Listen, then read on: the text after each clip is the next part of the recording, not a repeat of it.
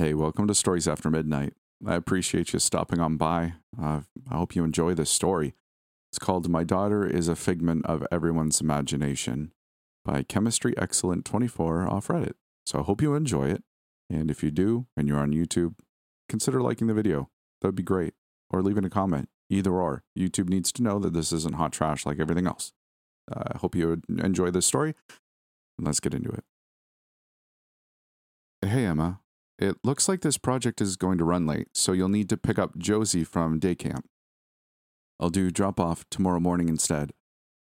I was just shocked by the voicemail. It wasn't that it was unlike Mike to impose on my time and expect him to fix his problems. In fact, that was a large part of the reason he was my ex. But to think I was going to drop everything and pick up some random kid after we'd split six years ago was over the top, even for him.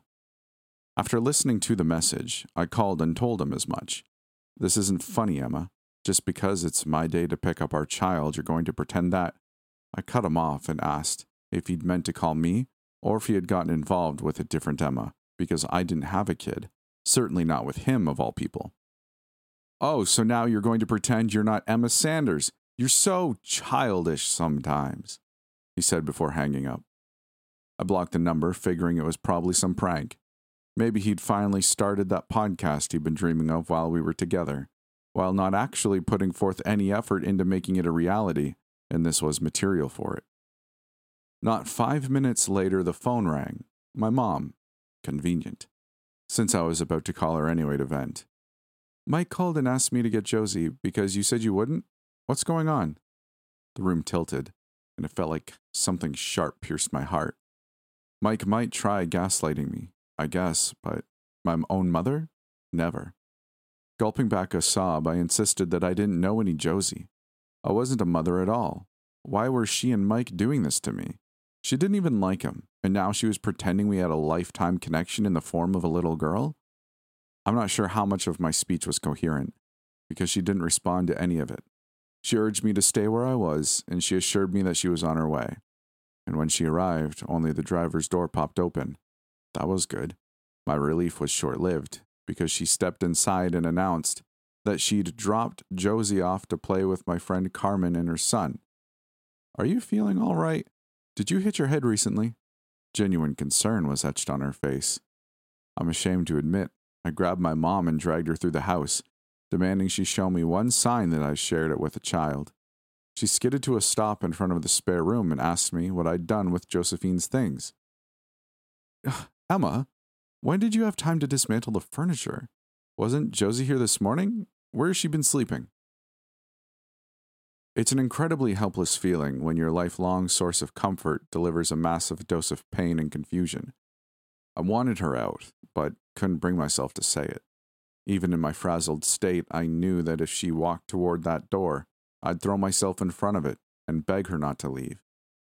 When she put her arm around me and half walked me, half carried me to bed, I didn't object.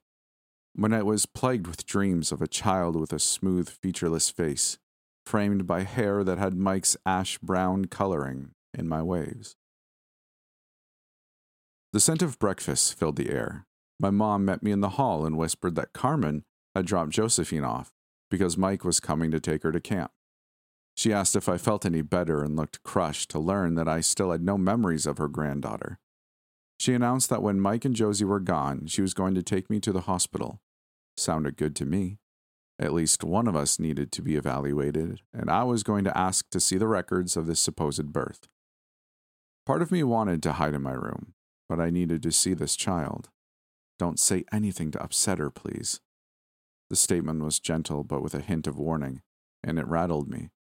I was used to being the recipient of that protective streak, not being treated like a potential source of harm. I brushed past mom and glanced around.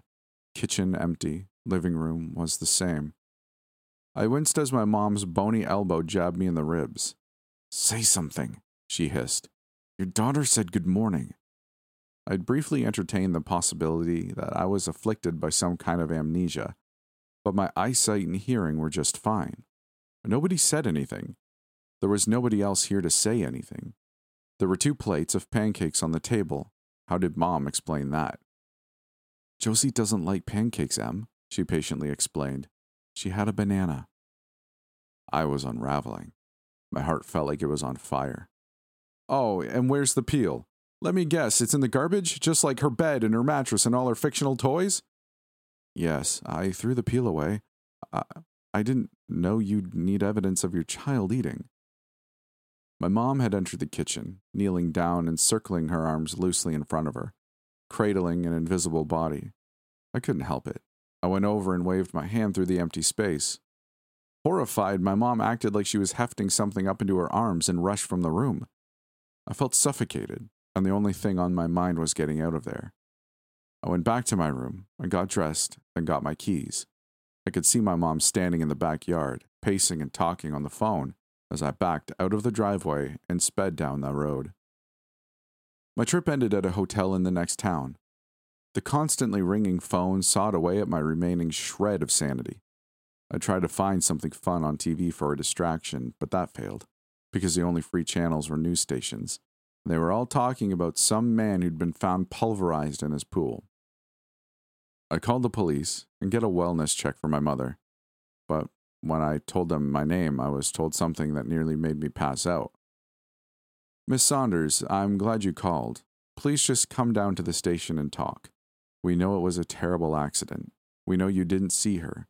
We just want to make sure you're safe and that you don't do anything to compound this terrible tragedy. Apparently, when I left the house earlier, I backed out over Josie That's it. I hope you enjoyed this little story. A bit of an interesting ending there, if I do say so. I hope you enjoyed it. And uh, if you made it this far, thank you. If you're on YouTube, I appreciate it if you'd like the video or, I don't know, subscribe. That'd be great. Then YouTube will be like, hey, this is something worth sharing. And maybe we can get this channel a little bit more off the ground. Uh, if you're on uh, podcast, I appreciate you listening. And uh, I guess we'll see you in the next one.